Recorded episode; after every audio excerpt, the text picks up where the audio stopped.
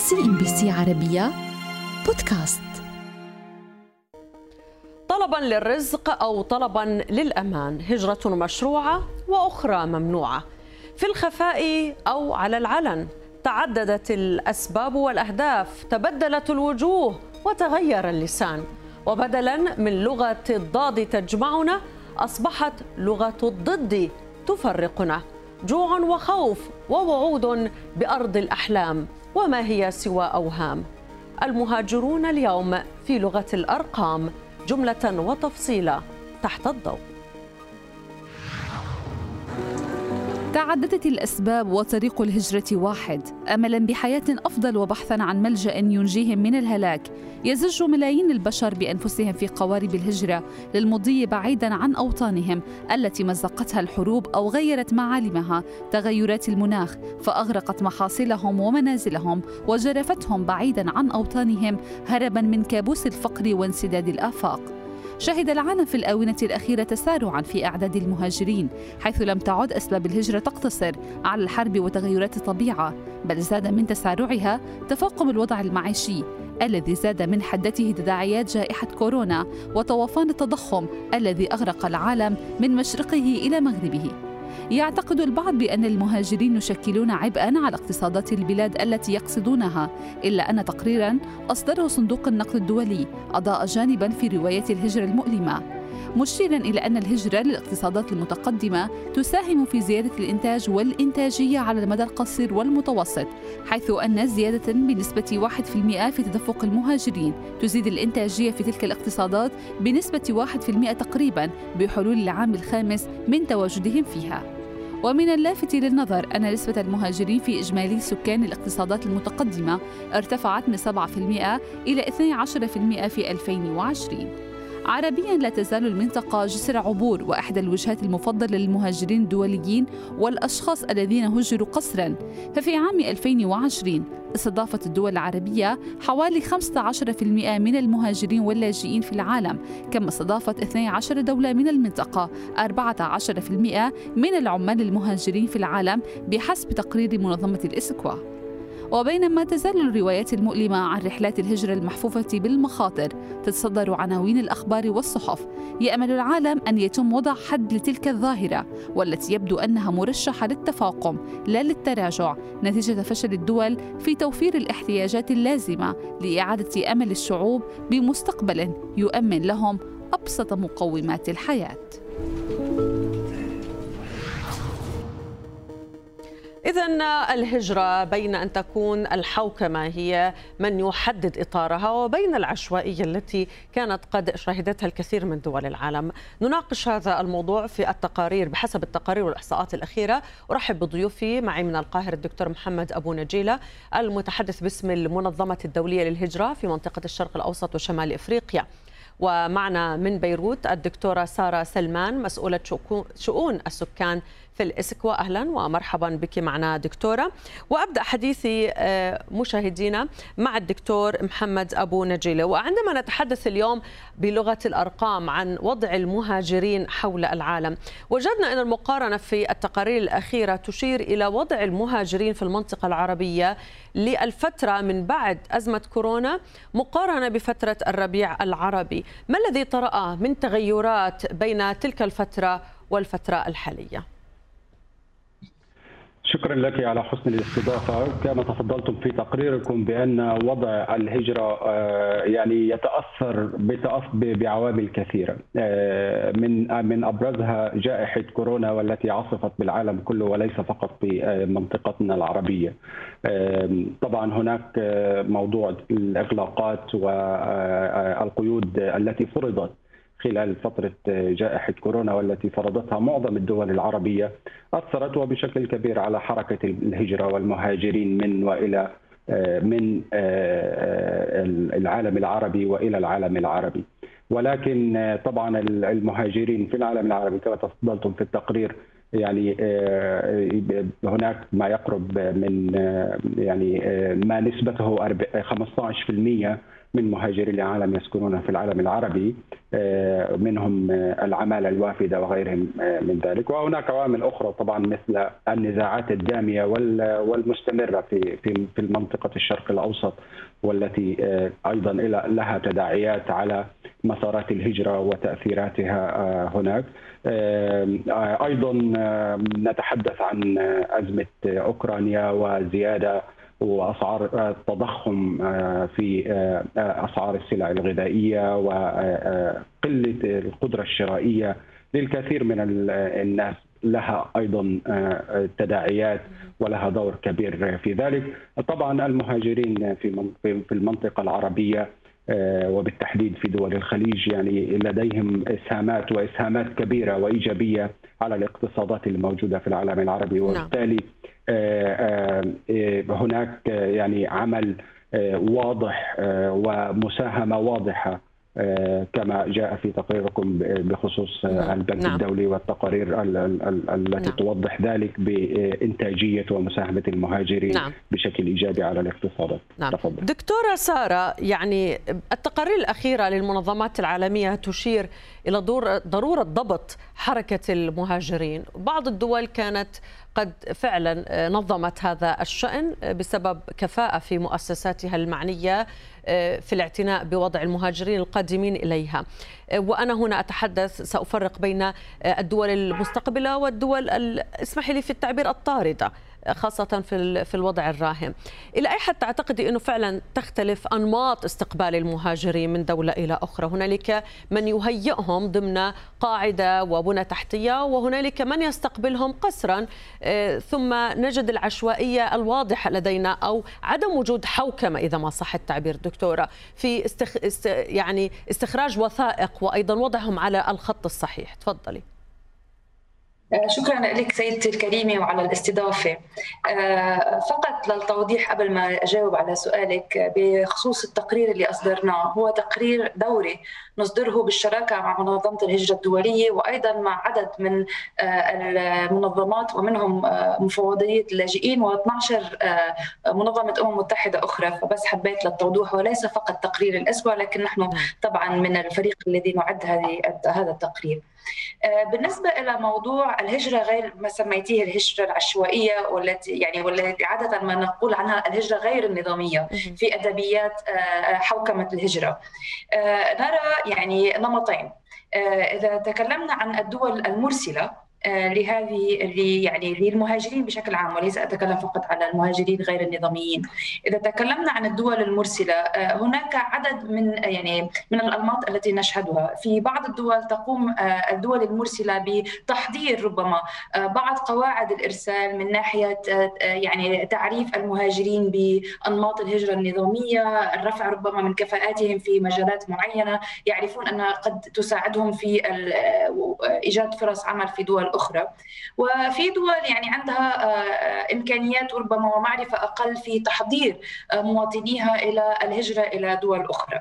هذا بالنسبة إلى الدول المرسلة، أما بالنسبة إلى الدول المستقبلة فايضا هناك يعني ممارسات مختلفة آه، في دولنا العربية وإنما في دول العالم أيضا. في في دول عندها نظم حوكمة هجرة متطورة أكثر تستقبل المهاجرين بشكل نظامي لديها قواعد معلومات حول الوافدين إلى دولها لديها برامج لتمكين المهاجرين من الاندماج والانخراط في مجتمعاتهم.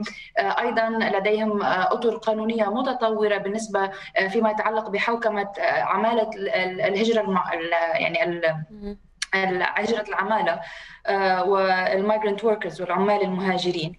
وأيضا يعني هذه في الناحية الإيجابية لكن في الناحية ربما الأكثر أقل تطورا. آه، نرى أنه في الدول التي يعني ليس لديها مسارات هجرة نظامية واسعة آه، يعمد المواطنون فيها إلى ربما الهجرة غير النظامية والتي تكون في نعم. الكثير من الأحيان تشكل خطر على حياتهم صح. ففي هذه الدول مثلا يعني لا يكون هناك إذا كنا من الدول المرسلة للهجرة الغير نظامية تكون طبعا الأوضاع المعيشية أصعب تدفع بالكثير من المواطنين إلى آه، يعني اعتماد أو غير المواطنين حتى اعتماد نعم. آه، طرق هجره غير نظامية محفوفة بالمخاطر لا يعني غالبا ليس لديهم الإمكانيات أو المعارف أو حتى يعني لا يعرفون بمخاطر نعم. الطرق التي يتركونها ويقعون ضحية للاتجار بالبشر وتهريب نعم. البشر وغير ذلك.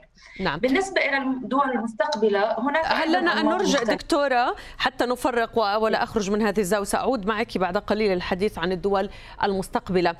دكتور محمد وأيضا أضيف معنا في الحديث طبعا الدكتورة قبل قليل استعرضت الزميله المنتجة والزميل المخرج مشاهد طبعا حقيقية لقوارب ما يسمى بقوارب النجاة ولكن هي قوارب موت في الحقيقة فيما نشهده في حركة المهاجرين وخاصة عبر البحر. اليوم أتحدث عن خطورة الهجرة بالطرق التي نعتبرها خطره جدا وهي غير شرعية بالتأكيد. إلى أي حد تعتقد أنه رغم خطورتها ورغم ما نراه دائما يومين واسمع به من أخبار لكن هنالك تعطش كبير جدا للهجرة عبرها. آه، آخذين معهم أطفالهم وصغارهم وكبارهم فيها. هل بالفعل الأسباب آه، دراماتيكية إلى هذا الحد التي تدفعهم لإلقاء بنفسهم أمام خيار الموت أو النجاة عن طريق هذه آه، الطرق؟ يعني بداية أوضح بأن نحن في الأمم المتحدة بشكل عام لا نستخدم مصطلح الهجرة غير الشرعية. الهجرة بشكل عام هي يعني أمر طبيعي وإنساني على مر العصور. فبالتالي آه، هناك هجرة نظامية وهناك هجرة غير نظامية. هذا أولا. وثانيا بأن كما تفضلت وكما آه، عرضتم في التقرير بأن هناك عوامل آه، كبيرة أو مؤثرة في الهجرة من تلك العوامل قد تكون عوامل اقتصادية وقد تكون حتى عوامل بيئية تؤثر على مثل التغير المناخي وما إلى ذلك. وعوامل الأمن والأمان مثل الحروب المتكررة والطاحنة التي تدور في الكثير من البلدان العالم ومن ضمنها بلدان الشرق, الشرق الأوسط وشمال إفريقيا. ما يدفع الناس إلى الهجرة هو البحث عن الأمن. بداية والبحث عن الاستقرار والأمن الغذائي يعني لك أن تتخيلي لماذا يعني يترك أب أو أسرة أو أم يعني كل شيء وراءهم ليركبوا البحار والصعوبات. هناك عقبة كبيرة تؤدي إلى ال ال ال تلك الأزمات وهي استغلال تجار البشر. نعم. تجار البشر يعني نحن نعمل مع الحكومات ونعمل مع المنظمات الدولية ومع يعني الدول المختلفة والمانحين نعم. للحديث عن هذه الظاهرة ووضع القوانين والتشريعات التي آه، تمنع وتحد بشكل كبير من آه، تلك الظاهرة الخطيرة جدا والتي في كثير من الأحيان تعرض حياة المهاجرين إلى الخطر. نعم. بعض المهاجرين يمرون عبر الدول العربية وبالتالي يضطرون إلى دخول في مناطق فعلا هي مناطق خطرة وخطرة جدا يتعرض فيها المهاجرين إلى التعذيب ولا إلى آه، آه، الاستغلال وما إلى ذلك من آه، يعني أشكال أشكال الانتهاكات الجمة. ولذلك نحن في المنظمة الدولية مع شركائنا ومع الحكومات نعمل وبشكل حثيث حتى يتم وضع الاستراتيجيات والخطط لمكافحة يعني نعم.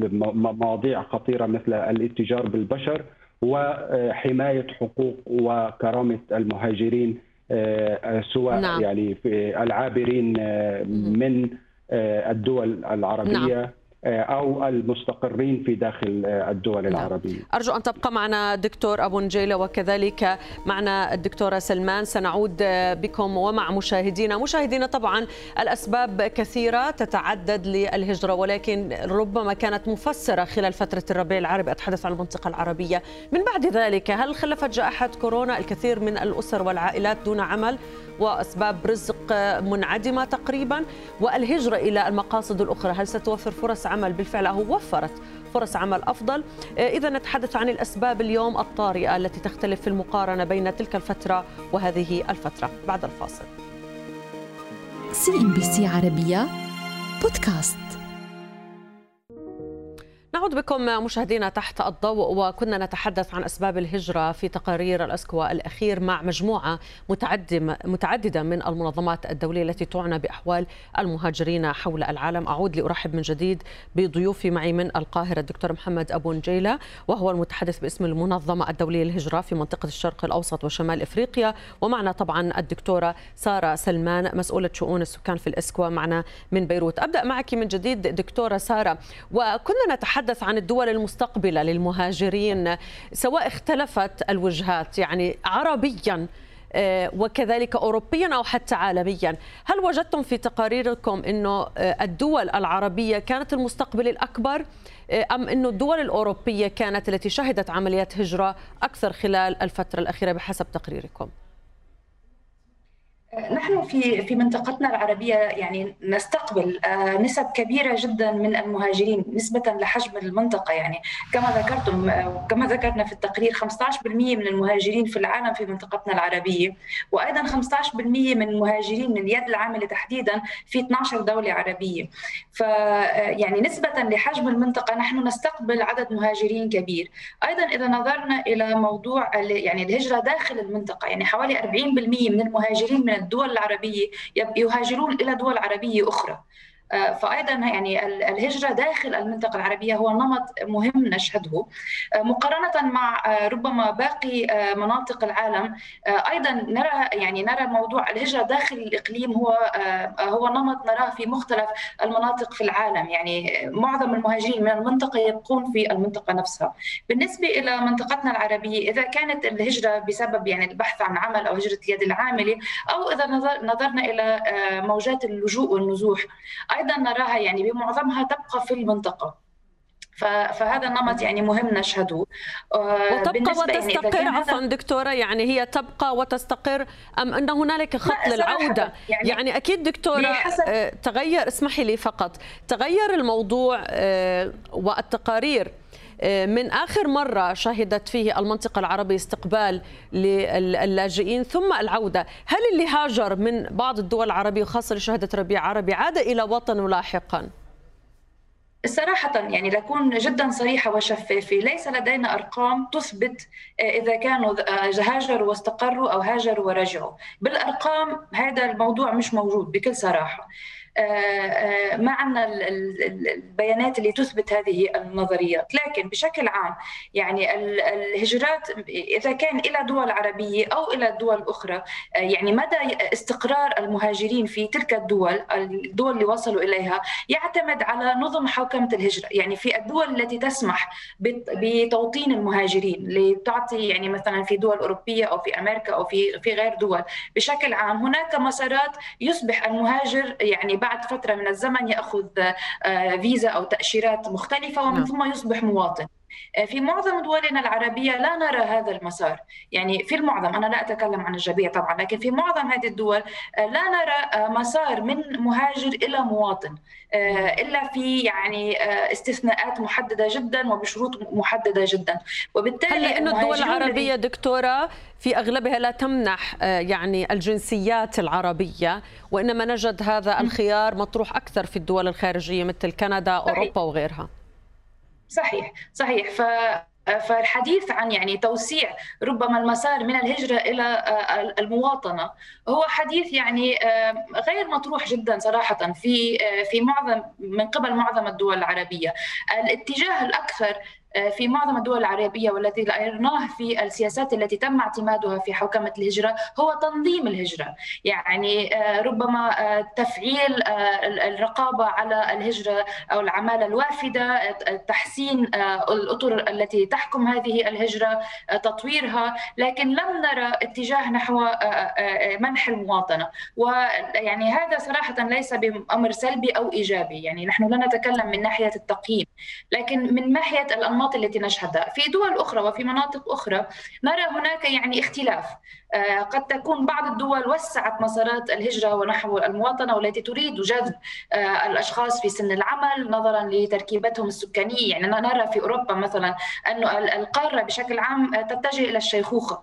وبالتالي تحتاج إلى يد عاملة وأشخاص في سن العمل يعني للاستثمار ول للموضوع الاقتصادي نعم. لموضوع الحماية الاجتماعية وما إلى ذلك كذلك نراه في كندا مثلا على سبيل المثال طيب. أيضا رأينا اختلاف في هذه السياسات حتى في نفس الدول يعني دول اتجهت إلى توسيع مسارات الهجرة والتي تنتهي نعم. وثم ثم عادت وانقلبت طيب. على مثل هذه المسارات. طيب. فهناك من من يحتاج من يحتاج إلى تقاريركم دكتورة سارة؟ وأنا أقصد من خلال هذا السؤال إنه من هي الجهات التي ترغب في معرفة الإحصاءات؟ بمعنى هل آه، الجهات المانحة للدول المستقبلة تحتاج أن تعلم حجم الضغط على الموارد الطبيعية على تلك الدول المستقبلة؟ الصراحة يعني من يمكن أن يستفيد من هذه التقارير هم يعني شريحة واسعة من من الأشخاص. إذا كنا نتكلم عن صناع القرار إذا كان في الدول المرسلة أو في الدول المستقبلة السياسات التي تحكم الهجرة تحتاج أن تكون أن تستند إلى أدلة علمية. وأكثر تحدي نواجهه في الدول العربية بصراحة هو توفر الإحصاءات والبيانات المفصلة حول المهاجرين. يعني ليس فقط تقسيم تقسيمهم بحسب العمر والجنس ومكان الإقامة وما إلى ذلك من تفاصيل لما تتوفر البيانات السياسات التي تعتمد تصبح سياسات يعني آه، تستهدف الفئة الصحيحة فإذا كنا نتكلم عن صناع القرار في دولنا العربية في الدول المرسلة فهم على الأقل يعرفون كيف مثلا يربطون بين آه، التعليم نعم. وسياسات نعم. الهجرة وما إلى ذلك إذا كنا في الدول المستقبلة كيف يمكن كما ذكرت حضرتك أن, أن نأخذ في, في عين الاعتبار الضغط الذي يشكله نعم. المهاجرون على الموارد الطبيعية مثلا نعم. لكن أيضا حجم مساهمتهم في الاقتصادات. هذا أمر آخر يعني ربما يعني نحتاج إلى دلالات أخرى أيضا توضيحية للوقوف عليه. اسمحي لي أن أنتقل إلى الدكتور محمد أبو نجيله دكتور آه، يعني في إطار عملكم المتواصل مع المنظمات العالمية آه، آه، هل تعتقد بالفعل بأنه ظهرت لدينا مصطلحات جديدة تتعلق بواقع الهجرة؟ هل هنالك من شكل معين يمكن في احتواء المهاجرين وانتقالهم من مرحلة المهاجر آه، إلى المواطن آه، خاصة في الدول التي تستقبل وتمنح الجنسيات وتمنح الامتيازات كما تذكر الدكتورة في نهاية حديثها الآن أنه في منهم بالعكس هو إضافة للدولة التي يقطن بها. نعم موضوع المواطنة هذا موضوع آه، يعني لديها أبعاد سياسية ويتعلق بشكل كبير بسياسة الدولة. يعني نحن في المنظمة الدولية نحترم وندعم سيادة الدولة بقوانينها. بما يتعلق في موضوع الهجرة ولكن نحن يعني بنعمل مع تلك الحكومات لوضع أطر معينة بحسب القوانين الدولية والاتفاقات التي توقع عليها الدول. بمعنى إنه ليس جميع الدول توقع على اتفاقات معينة. واحدة فبالتالي يعني طبعا هناك يعني ظهرت الكثير الكثير من المصطلحات والألقاب وما إلى ذلك ولكن نحن في الأمم المتحدة وبالتحديد في المنظمة الدولية للهجرة يعني هناك مصطلحات قانونية نحاول أن نستخدمها نعم. لأنه هناك تبعيات يعني كما أكيد. تحدثنا في يعني في بداية اللقاء إذا قلنا الهجرة غير الشرعية فهذا يعني له غير المنظمة آه نعم غير غير غير النظامية وهي المصطلح يعني. التي نستخدمه ولكن هناك يعني يعني مع الأزمات حتى الدكتورة أيضا كانت حتى قبل الهواء تقول لا نستخدم العشوائية وإنما نقوم آه، يعني آه، كما ذكرت يعني الحوكم هو الذي يضع وهذه فرصة أيضا للتعرف إلى هذه المصطلحات حتى نكون نحن دائما في أمان آه، إعلاميا. شكرا جزيلا لضيوفنا. كانت معنا من بيروت الدكتورة سارة سلمان وهي مسؤولة طبعا هي مسؤولة شؤون السكان في الإسكوا. شكرا جزيلا لك وأشكر ضيفي من القاهرة الدكتور محمد أبو نجيلة وهو المتحدث باسم المنظمة الدولية للهجرة في منطقة الشرق الأوسط وشمال إفريقيا. شكرا لكم نهاية تحت الضوء مشاهدينا شكرا للمتابعة. وإلى اللقاء. CNBC عربية بودكاست.